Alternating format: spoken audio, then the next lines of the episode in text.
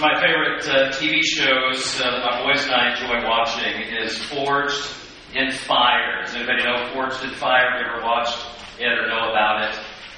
All right. A couple of us.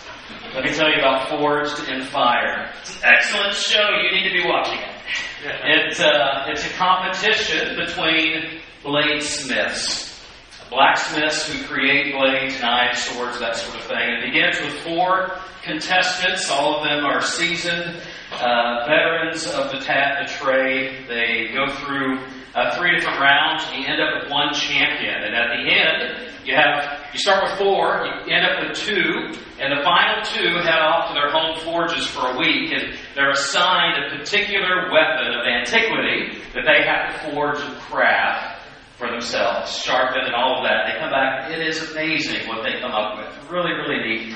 Uh, at the beginning of the show, you have the four contestants, and uh, they, they have to begin by taking uh, certain materials, certain types of steel and metal, and they have to transfer it, to make it new into something different, into a knife with, with a handle. Uh, and uh, anyway, that, that's how they start. So there's always this sort of build up, this tension. And it always starts with some different kind of material. And uh, it could be like they, they unveil what the material is going to be that they have to reuse and to reshape into something else. It could be like a massive anchor chain that they have to figure out with the blowtorch and other cool tools and how to, to segment it and, and get it down into a usable form. And then they start shaping and hammering. And, and what they're doing is taking a material that was uh, used for one purpose and they're refashioning it and reshaping it into something new for a completely different purpose. And it's really, really a lot of fun. And you get to work with flame. I mean, that's fun. It's awesome. Um, you know, God is in that same business of taking things that were once shapen, sometimes misshapen, used for other purposes. And God is in the business of, of reshaping our lives, taking a community and reshaping it for His good purpose. That's what He does. The Bible talks about uh, people who come to faith in Christ as being new creations. Talks about how the old is gone because the newness of Christ has taken hold of us. We discover in different seasons that, that there are areas of our lives that may need reshaping.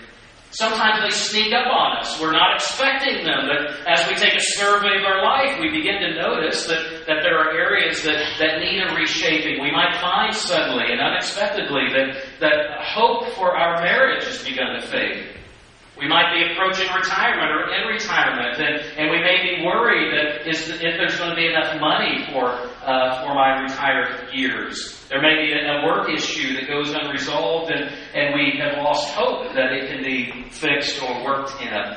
We can wonder if God is really active in the world. We can wonder if God is really active in my life. Is, is God really active and alert in my school where uh, very few seem to share my values or my priorities, uh, where I've been working in my workplace and trying to be a witness and uh, very little has seemed to happen? Is God actually there? Is God really in a church like this? Is God really doing things of, of substance and uh, of realness among us? The Bible describes God as being a reshaping God. He is not Himself reshaping, but He's reshaping us, and He's making things new. Because He wants to take His community of faith, the church, and He is in the process of shaping us so that we might, to the world, be a gift. He is in the process of shaping a church community so that we, to the world, can be a gift, to, to offer a picture to the world of what God intends to do uh, before sin entered the world, and what He intends to do to repair the rupture that sin causes. God is shaping His faith community. A couple of weeks ago, we began by looking at our passage in First Thessalonians, and we talked about how one of the, the tools in God's hands to, to shape His community are the relationships that we have. And, and God puts us in relationship with other people, and sometimes those relationships are like silk. And they're soft, and they're they're so gentle, and they're so welcoming, and it's like rubbing a, a silk tie on your face, and it's so smooth, and it's easy, and it's we, we get it, we enjoy it. But sometimes those relationships are more like sandpaper. And you take that same sand, or that different sandpaper, and rub it on that same cheek, and it's so abrasive, and it's so scratchy, and it's so unwelcome at times, that these can be sometimes the very tools that God gives to allow us to be shaped more and more into the image of Jesus. Today, in our passage, we're going to pick up where we left off, and we're going to look at two other aspects of how God is in the process of shaping His faith community. And if you have your Bibles, would you open to First Thessalonians chapter five as we end our series today, the series we've been walking through the last several weeks on this particular book, a book written to a particular group of people in a particular city at a particular time of history, but God still uses it and helps us inter- interweave it into our lives today. Here's what the Bible says. Be joyful always, pray continually, give thanks in all circumstances, for this is God's will for you in Christ Jesus. Verse nineteen. Do not put out the Spirit's fire. Do not treat prophecies with contempt. Test everything. Hold on to the good. Avoid every kind of evil. May God Himself, the God of peace, sanctify you through and through. May your whole spirit, soul, and body be kept blameless at the coming of our Lord Jesus Christ. The one who calls you is faithful, and He will do it. So God is in the process of shaping His faith community so that we can be a gift to the world. And one of the things and aspects of where we see God at work in this passage is by calling His people to habits of hope. Habits of hope. God's desire and purpose for you is to be a person of joy, a person of prayer, a person of thanksgiving. Not to be a person where your choices are always determined by your feelings, but you are making a choice to grab hold of these qualities, these characteristics, and let those then determine you. Let the rejoicing determine you, your prayer life determine your feelings, letting your thankfulness uh, be thankful back to God. It's choosing to rejoice and pray and be thankful during all seasons of life. And you might say, well, how can that be when there are terrible things that happen in my life and in the world? And that's a great question. In fact, the Bay Area has been hit in recent years with so many difficulties. Uh, we've experienced drought and fire and public shootings. Two weeks ago, we as a church had the opportunity to dedicate the four-unit shower, mobile shower unit that we were able to purchase with some of the funds that Susan Fernjack had left the church, and able to purchase that and donate it to our disaster relief arm of our uh, denomination. And it was such a, a great gift, but uh, I remember being able to see during the Santa Rosa fires one of those shower units at work being used up at a church in Novato, as uh, refugees, evacuees were coming out uh, from Santa Rosa and other uh, places, and to see how uh, useful that was, uh, to be able to pray with people in their times of need. Several of us uh, during that time were able to go to the seminary campus when uh, the seminary had departed before Olivet was there, and uh, they repurposed the men's dorm for a season to house firefighters to come Uh, who are fighting those blazes, and uh, some of us got to see how they work and to serve them in those moments, to cry with them and to be beside them. Life's issues can certainly be painful, and they can be extraordinarily hard, there's no doubt about it. But for the follower of Jesus, hope is not lost. In the midst of our difficulties, hope is not lost. That's why we are told to rejoice always, to, to pray continually, and to give thanks in all circumstances. You see, we're, we're not called to, to, to rejoice in the evil, uh, but we are developing habits of hope that call us to look beyond those seasons, to look above them, to know that God is holding us firm in their midst, that we are not overwhelmed, because God is the one who determines our future, not, not a particular season, not a particular difficulty. That is not, it might describe part of my future, but it doesn't confine or define what my future will be. That is in God's hands.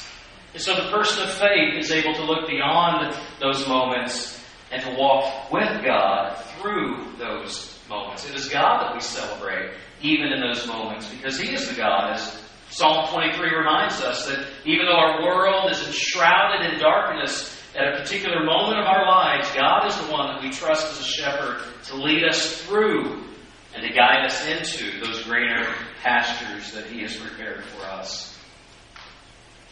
Part of God's shaping of His faith community is by inviting us to practice habits of hope. A second final aspect of this shaping that we see in this passage is that God expects us to have an openness for the Holy Spirit, to be open for the working of the Holy Spirit.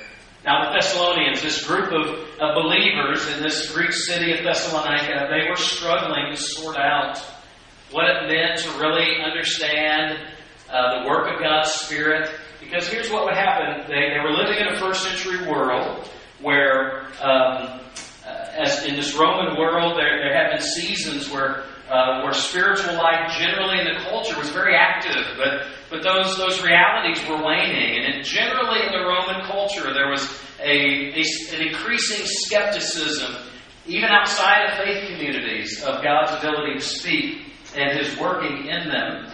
And in the church particularly, there was confusion about when somebody showed up on the scene. Maybe they wrote a letter, or they, they came traveling through, and they said, "I have a word from the Lord." And the church was wrestling with how do they appropriate that, and how do they process that, because they don't want to miss something from God, but they also don't want to be duped about something that's not real. In Second Thessalonians chapter two, we, we find that, that there was just a, a time people were coming into the church, and, and they were telling people that, that Jesus had already returned a second time, and it was throwing them in all sorts of confusion and, and despair. Because if Jesus has already come back and I'm still here and I missed it, what does that mean? And Paul tries to address uh, that as one of the questions in his next letter to the Thessalonian church. The Bible itself tells us that the main purpose of prophecy, when it says here, do not put out the Spirit's fire. Have you ever watched a candle being put out? When you put the candle out, what happens? There's this little trail of smoke that floats up from it. That's the quenching of a flame. We are warned and cautioned against quenching the role and the work of the Spirit in the church's life. Now, typically as Baptists, we were kind of uncomfortable with this topic because we don't quite know what to do with the Holy Spirit, and we don't want to be uh, be proven foolish. But the Bible says that the main purpose of Christian prophecy, of prophetic utterance, is not to, to somehow figure out what the future is going to be. That's not its purpose and role in the life of the church. In First Corinthians chapter fourteen, Paul tells us that prophecy is given to strengthen and to encourage and to comfort the church. So when Paul says here to the Thessalonians, do not put out the Spirit's fire, do not treat prophecies with contempt. Test everything. Hold on to the good. Avoid every kind of evil. Spiritual life that isn't open to God's Spirit is not very spiritual. Do you think? We talk about spiritual life as if it's somehow disconnected from the presence of God's Spirit. But it's not spiritual life if God's Spirit is not known and interacted with. And so we have to be open to the working of God's Spirit. Because God's Spirit's role is to come and to remind us of, of what Jesus has taught us and to help guide us into uh, a, a, an increasing awareness and increasing like, likeness of Jesus in our lives. God wants us to be open to His Spirit. Open to, but test to be true. Open to the Spirit, but test to be true. Not to be people when our initial inclination is always to be skeptical that God's Spirit is present and moving and doing something to shape and reform and to challenge our thinking in our lives. We are to be open to the presence of God's Spirit, expecting to hear from God, responding when God's Spirit calls conviction in your life, and not ignoring that role of Him in you. To be open to the role of God's Spirit, but to verify. It's kind of like Ronald Reagan back in the Cold War days when I was growing up. Um, and his his uh, uh, international policy was, you might remember the phrase, trust but verify. Take issues as they come, trust but verify. I think that's the way we're supposed to approach the role and the working of the Spirit of the church, is that we're to be open and trust that God will and still works and still speaks and still calls people to new life and still reshapes life and still wants to work in your life. We're open to that. That God wants to come and, and work in a church community so that He can continue to shape us to be a gift to the world. But if we say no to the Spirit, and our, our ongoing inclination to the Spirit's work is no, no, I'm not going to let you do that. No, I'm not going to respond to that. We are quenching the work of the Spirit, and we are living in a way that is contrary to God. But we are to test. So do we believe every every person that stands up and says, I have a word from the Lord? Not necessarily. Because we are called to be wise. We are called to test. How do we test? I think the Bible gives us at least three different tests of how we test the Spirit, how we test everything, so that we can hold on to the good and to avoid every kind of evil. The first test is the, the fruit of the Spirit test. The fruit of the Spirit test. In Galatians chapter five, you, you are probably very familiar with the fruits of the Spirit. For the fruit of the Spirit are love, joy, peace, patience, kindness, goodness, gentleness, self-control. Right? Against such things, uh, Galatians chapter five, verse twenty-two. The fruit of the Spirit's test. Here's how you, you use that as a test. If the Spirit of God is not present, the fruits of the Spirit are not present. So if someone comes and says, I have a word from the Lord, and the fruit of the Spirit are not evident and present, then that is a good indicator that you should be cautious about what you're hearing and how you're going to respond to what you're hearing. Does that make sense? The fruit of the Spirit test. Where the Spirit of God is, the fruit of the Spirit will be. Where the fruit of the Spirit are absent, the Spirit of God is likely absent. Then there's the Bible test, number two. Does the prophecy or the, or the word that someone is sharing, the advice they're giving you, the Lord told me this for you and your situation. The Bible test is very simply this, that if it contradicts a very clear teaching of the Scripture, it is to be rejected. If someone comes and says, the Lord told me this for your situation and in your, your spirit, you say, well, that doesn't that does not line up with my understanding of the Scripture, then that is to be rejected. It is the Bible test. It's, it's a good, simple test. So how do you use the Bible test? You have to know your Bible. So you just have to be people who are reading your Bible and to getting into the Bible and letting the Bible get into you. A third test is this. So there's the fruit of the Spirit test, the Bible test, and then the building up of the community test. Building the community test. First Corinthians fourteen, I've already mentioned it. But the main purpose of prophetic utterance is not to, to tell the future, is not to say, I know when Jesus is coming back, is, is not those kinds of things. The main purpose of prophetic utterance of the church is for the comfort and the strength and the encouraging of the body of Christ. So if prophetic utterance is not building up the community, then you should examine it ever more closely. The Bible describes God as a refining fire.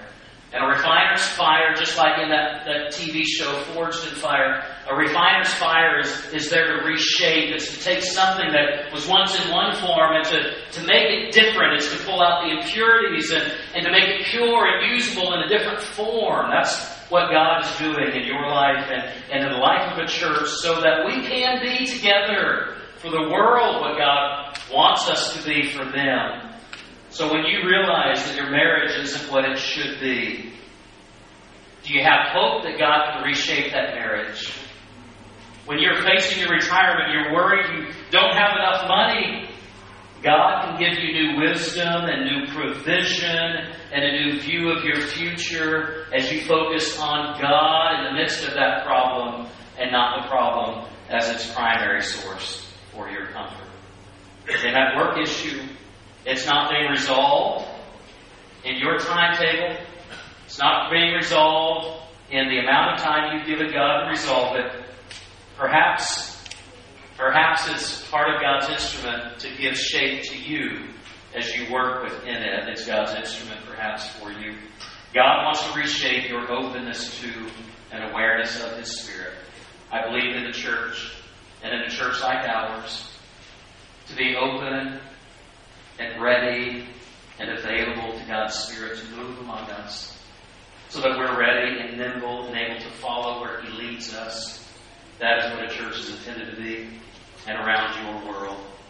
God wants to reshape you in your openness. The end of this chapter says this: May God Himself, the God of peace, sanctify you through and through. May your whole spirit, soul, and body be kept blameless at the coming of our Lord Jesus. The one who calls you is faithful. He will do it.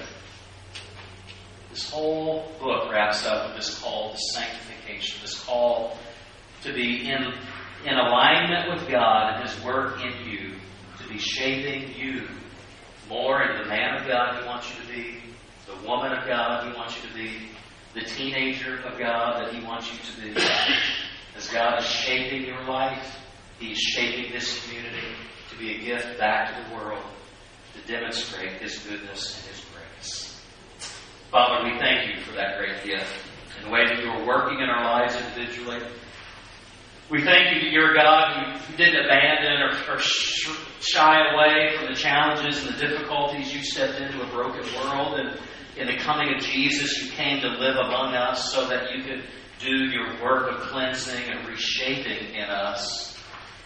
And those of us who have turned our hearts and our lives, our minds fully to You, You have been working in us what great reclamation projects we are. And You are shaping us, and You are refashioning us so that we can be instruments usable in Your service. And we so thank You for it.